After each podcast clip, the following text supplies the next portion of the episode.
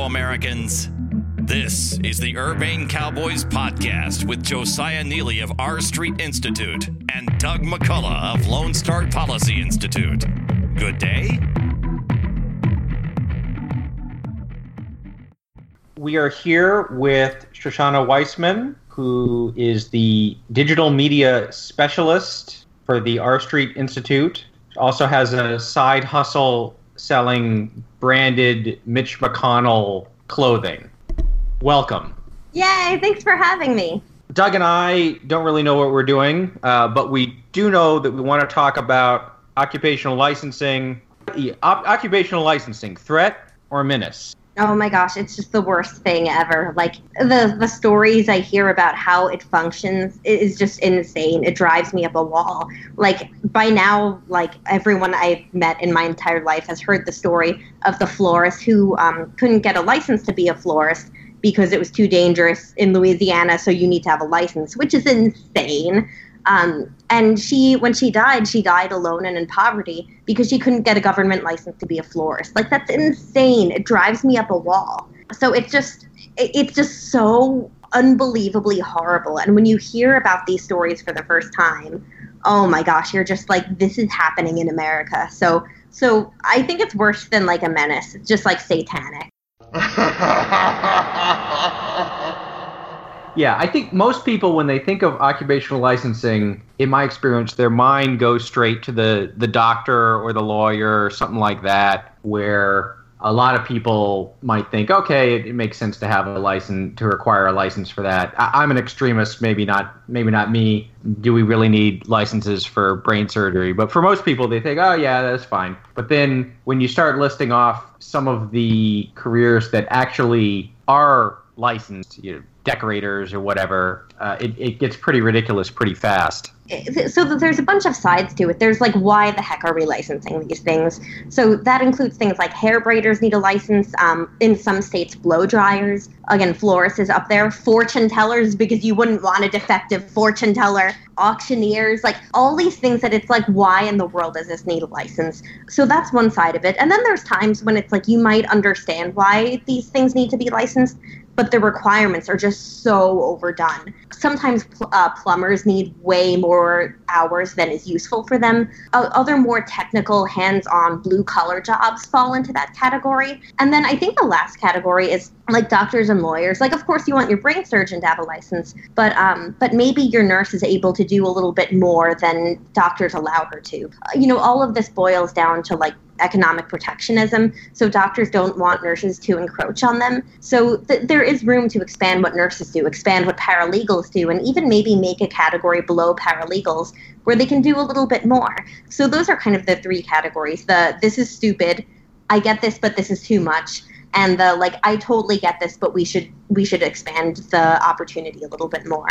Uh, let's not get crazy here. I'm a, I'm a lawyer by trade, and you know we don't want to we don't want just anybody doing what I do. Uh, I mean, I'm all for a free market for everybody else, but maybe not for lawyers. Yeah, exactly. And like, there's so much legal work too that um, you want someone who's familiar with it to be doing it.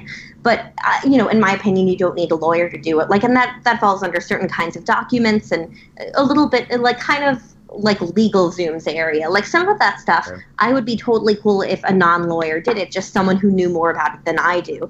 Um, or paralegals. Yeah. Yeah, there's definitely room to expand there. And, and you know, the the medical field, the legal field, and there's a handful of others that kind of fall into that, where we can really lower the, the cost the cost of access to uh, to justice and to medicine. Telemedicine is kind of bringing that to light because, like, there's all these online tools for um, for measuring uh, for measuring your eyes and figuring out what kind of glasses you need, and optometrists get mad at that. So th- there's a whole world there that I think is going to explode soon, and I'm excited to see it all burn down. Yeah, right. And the thing that I think, you know, the typical justification for these licensing, why do you have to require licenses? It's, you know, public public safety, right? People are going to get hurt. You know, the quality of the service will improve if you have the license.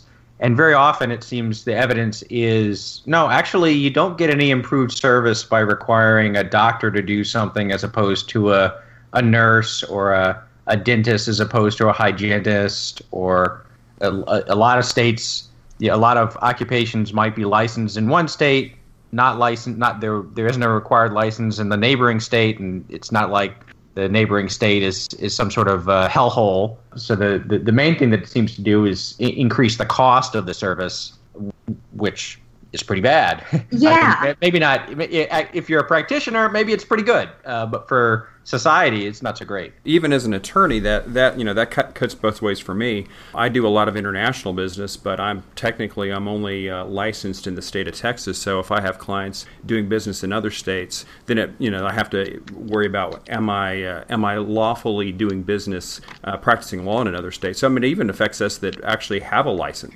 It's really confusing here because there, you know, there's, I sometimes think, do we even need a license to be a lawyer? Like, should that even be required? But yeah, I'm, I'm comfortable with it for now, but I, I would love to see experiments. Like, what happened if you stopped requiring a license for this part of law, or um, even, you know, not really medicine, but for, for certain more skilled professions where, um, where life or, um, or is in danger, you know, whether it's health safety or even, I guess, financial safety to a level. I'd be interested to see what happened if we stopped licensing. And that's a really good comparison, too, because doctors and lawyers are licensed in every state. So experimentation there is a little bit harder. But for most other professions, it's not licensed in every state. So, like, hair braiders aren't licensed in every state. And in all these cases, you see everyone's doing fine when there's no license required for various things, whether it's hair, people who deal with hair and makeup, or, or you know, certain kinds of contractors. Just look at how other states handle it. Look at the various rates of anything related to health and safety, and you'll see that there's not really a difference. I mean, I'm all for, like, health inspection checks. So, like, yeah, if you're um, if you're a manicurist and, like, everything's really dirty and people are getting sick, the health inspector should come, but you don't need a license for that. It's just like a, a normal checkup type thing. Or if someone calls in a complaint, you know, maybe uh, the health inspector is like, hey, we got a report of something happening here. But it, that it's licensing is really one of those areas where you can see what's working in states and what's not, and if it's dangerous to de-license something or not. I know that this is an area that you're very passionate about.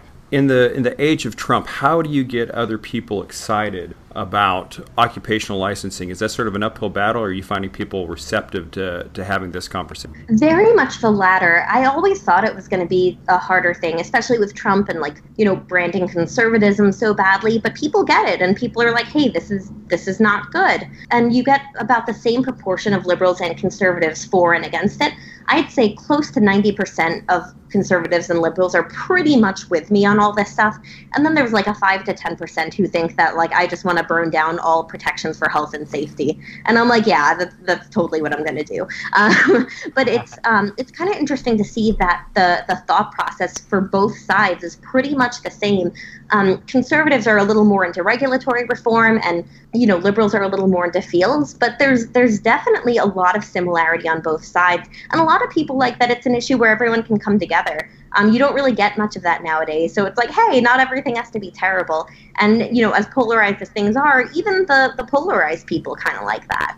My general view is that if you were able to do something, uh, provide a service for somebody for free, then it doesn't make sense to require a, a license for it. So, for example, if, if my wife wanted to cut my hair, she could do that. There's no licensing requirement. But if she wanted to open a, a barber shop, it's a different different story. Like, uh, on the other hand, she would not be able to, even just as a favor to me, perform open heart surgery on me. That might be one one line. Well, I don't know, because, uh, you know, we we just passed Right to Try. So perhaps if you want to try that, maybe she could. Maybe. Yeah, yeah, maybe. I uh, love that. Oh, man, I love Right to Try. Goldwater has been killing on that. No, no really messed up pun intended there. But they've, they've really been doing awesome work there. Um, I'm excited about, like, allowing experimentation. And, like, I, I totally get that health and safety is important. But Right to Try is super, super important. I, I worry that sometimes our, our excessive concern about health and safety throws the baby out with the bathwater, where we, we stop that area for experimentation. Again, like, Right to Try is a perfect example of a good thing and, and not doing the, the excessiveness. So there are some things like the florists uh, or the interior decorators or whatever, where I think the answer is just uh, you don't need anything. What are you going to replace? You're going to get rid of the license, replace it with nothing. If there are situations where people are a little squeamish about health and safety, there are less intrusive alternatives to licensing that you could do. You could do certification, right, which is kind of like licensing, except that it's not mandatory. You can still do it without the certification, but people, you know, are going to kind of wonder, like, why am I going to this guy who doesn't have a degree in whatever it is? You can also require bonding, maybe. So th- there's other things you can do. There's alternatives. There's there's actually a lot of steps before you get to licensing. Whether, you know, I still don't love permits, but sometimes that's a good solution, or um or, or various other forms of um of kind of making sure everything's okay. And the just licensing tends to be so onerous, and the way it's used, like a really good example is with Louisiana florists. I don't remember how recent this data is, but it's within the past decade, the if not the past two decades. Um, the, the pass rate for the Louisiana florist exam was lower than, than it was for the, the Louisiana bar exam. So it's easier to become a lawyer in Louisiana than a florist. And that's because uh, it's um, licensed florists who judge work of floral art. And, like, if they don't like it, you don't pass. Now, that part isn't there anymore, but that just tells you everything you need to know about this stuff. And um, and a lot of us grow up not questioning authority because we're like, well, you know, we have to protect health and safety, but we need to do better with questioning it. And I used to be bad with this until I got into this stuff. And I'm like, oh my gosh, government has no idea what it's doing a weird amount of the time. And it's just like saying stuff and like not thinking through, or intentionally like helping out industry insiders. And it's super, super weird in itself that like florists in Louisiana are a big lobby, but like, I mean, like the catfish lobby is a thing. So I guess it shouldn't be that surprising. There's a lobby for everything. It really is. So one last issue that I wanted to touch on. So we talked about, should certain professions be licensed or should they not be licensed, or what's the alternatives or whatever. There are also some kind of subsidiary concerns uh, yeah. that crop up. So you recently put out a report that looked at states uh, that suspend licenses based on the people being in student loan default. Could you could you explain a little bit about that? Yeah, so um, for a long time I've known that if people don't pay certain like court fees, um, or if they fall behind on um, on a child payments, that like sometimes their driver's license is revoked, which is stupid because if they can't afford those payments, take away their ability to, to drive places so they can get to work. Like, that's messed up. I found out a couple of months ago, and we and at R Street, we just did a paper on it and a U S A Today op-ed. When we wrote it, it was nineteen states. Now it's down to eighteen. And um, and there's actually legislation through uh, Senators Warren and Rubio to fix. But in, in eighteen states currently, if you fall behind on student loans, government can take away your license to work. So if you can't pay your loans, they're going to literally just stop you from working. And of course you can get other jobs, but if you're a nurse and you lose, and it happens to nurses and teachers a lot, um, and you, you can't do that anymore, you can't do the job you know best, your salary is going to be lower, most likely, um, which is terrible. I mean, so it's going to make it harder for you to, to work to regain that stuff. It's it's really sick. It's just, it's just an impossible task for them. And in one of the cases, the New York Times did a big expose on this. There was a woman who had who started getting seizures, and she couldn't work because of it. And because she couldn't work, she couldn't pay her student loans. And by the time she could, they had taken away her license, and she couldn't afford to get her license back because she would have had to pay to do that. It's insane. And of course, we should use every tool to make sure that people who can pay and who aren't sick are paying. So, like, I'm totally fine with wage garnishment and other tools that actually get those loans paid back. But this doesn't do that. This just takes away their ability to repay loans. So it hurts lenders. It hurts other people. I mean, it's just, it hurts everyone. Like, I, it's a terrible idea. And it w- it's kind of the Department of Education's fault in the nineties, because they're like, hey, how about you take away their license to work if they're not repaying loans? And about twenty-two or so states did that. Thankfully, some states have been getting rid of these laws, but it's it's hurting lots of people. And I think that one thing other people don't understand is that there's a shortage of teachers and nurses, and those are the professions it's happening to, like, a lot, like thousands of cases of this. So we have a rural health crisis, and we're stopping nurses from working. It's insane. Yeah, I think Texas is one of those eighteen states, I believe. It is. Yeah, yeah. There, there's been some uh, proposals to fix that next year when the legislature comes back. Hopefully, hopefully they will, because that, that just seems, whatever you think about licensing in general, the idea that you someone's not paying their bills, so you're going to make it so they can't have a job to pay their bill, it just doesn't make any sense at all. Well, you've, you've mentioned conservatives and libertarians, and that kind of, I think, leads to uh, the next topic that we wanted to turn to. Why can't they win in cities? Oh, my gosh. There's so many reasons. There's, um, gosh, I could write a book. Go, I, go for it. I've been working on this a long time because um, growing up in Nassau County, where I started in politics, people always said, oh, liberals don't want us in cities. Uh, cities are full of liberals, and that's why we don't win, or um, our ideas don't work in cities. And I'm like, none of this makes any sense. So I actually looked into it, and I've read so many articles and papers and looked through the data, and a lot of it's pretty clear. It's straightforward. The reason we don't win in cities is because we don't try. We go into cities, and we're like, hey, who hates Obamacare? And they're like, there's homeless people on our streets, and, like, I can't get a job. And they're like, but, like, Obamacare is bad, right? So you're not you're not going to win people with that. Republicans know when we go into rural areas, you talk about farms and farming communities and the issues that face them locally. We just need to do that in cities and say, hey, here's the problems in our community. Um, here's how I would fix them using my ideas. And it's not about leading with being Republican, but using Republican and conservative ideas um, just because they're good, like common sense, good governance stuff. Um, so that's one big part of it. And also, even the, the candidates who do get it, there's too few of them, but they are out there. Donors don't want to fund them because they're like, oh, this guy's never going to win. And that's true a lot of times, but you got to try and you got to make those inroads. San Diego has a Republican mayor, and like Mayor McCornett in Oklahoma City, even though it's a little more red, there's a lot of blue there, and he's been doing great. Um, Texas has a lot of conservative mayors, but we, we need more of that. We need more like, even though I don't agree with Giuliani on much these days, we need a Giuliani type who's like, here's the problems facing our city, and here's how we handle them.